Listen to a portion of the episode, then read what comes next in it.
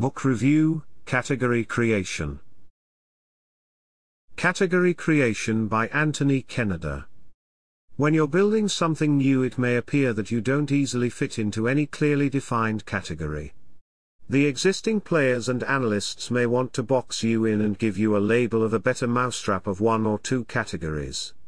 Yet, they may not really describe your vision and understanding of the future, and the problems you're trying to solve.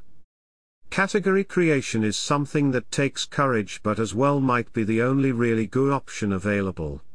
If you don't find many, or any, competitors, nobody is covering your space in media, and there are only a very small number of people who get what you are doing but they are passionate about it. The good news is that you might be onto something.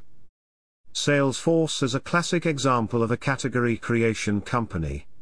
In their early years, they were really loud and clear about the coming cloud revolution. Their marketing was about the end of software to the extent that they used no software in their branding. At the time, cloud computing category was as widely used as Amazon in the mid 90s.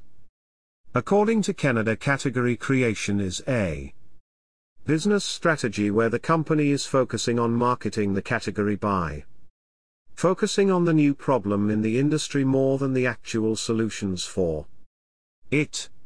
In practice, this means a choice where the company is educating the market and building a community and ecosystem around the new category. This is a daunting task taking a lot of company resources for the public good that often at the outset seems to be used at the expense of the actual product marketing efforts. The upside is that a successful category building brands the company as the market leader with its share of the total market revenues. Google, Uber, Airbnb are examples of category builders. A disruptive business strategy is the opposite of category building. It is executed towards an incumbent in the industry and positioned as something better than the existing solution to the problem in question. It uses the analogies and compares oneself to the existing status quo instead of creating a completely new paradigm in the market. Zoom versus WebEx and Google Docs versus MS Office are examples of this challenger. Positioning. One of the oxymorons might be a category creator in an industry with one or more incumbents.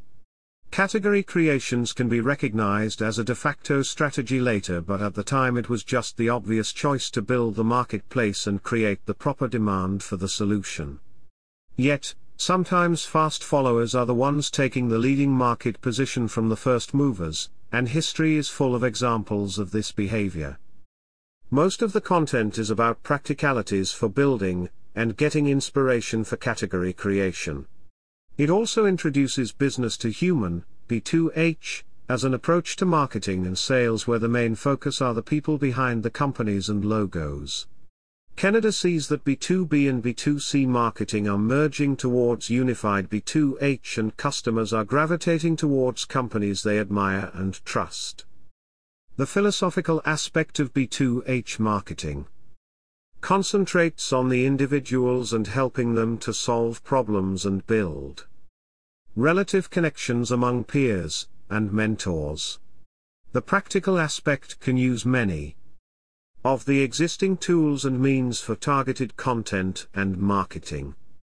Values, purpose and overall human-centric approach to business building is one central theme overall in the book. It may very well define this new business decade as well.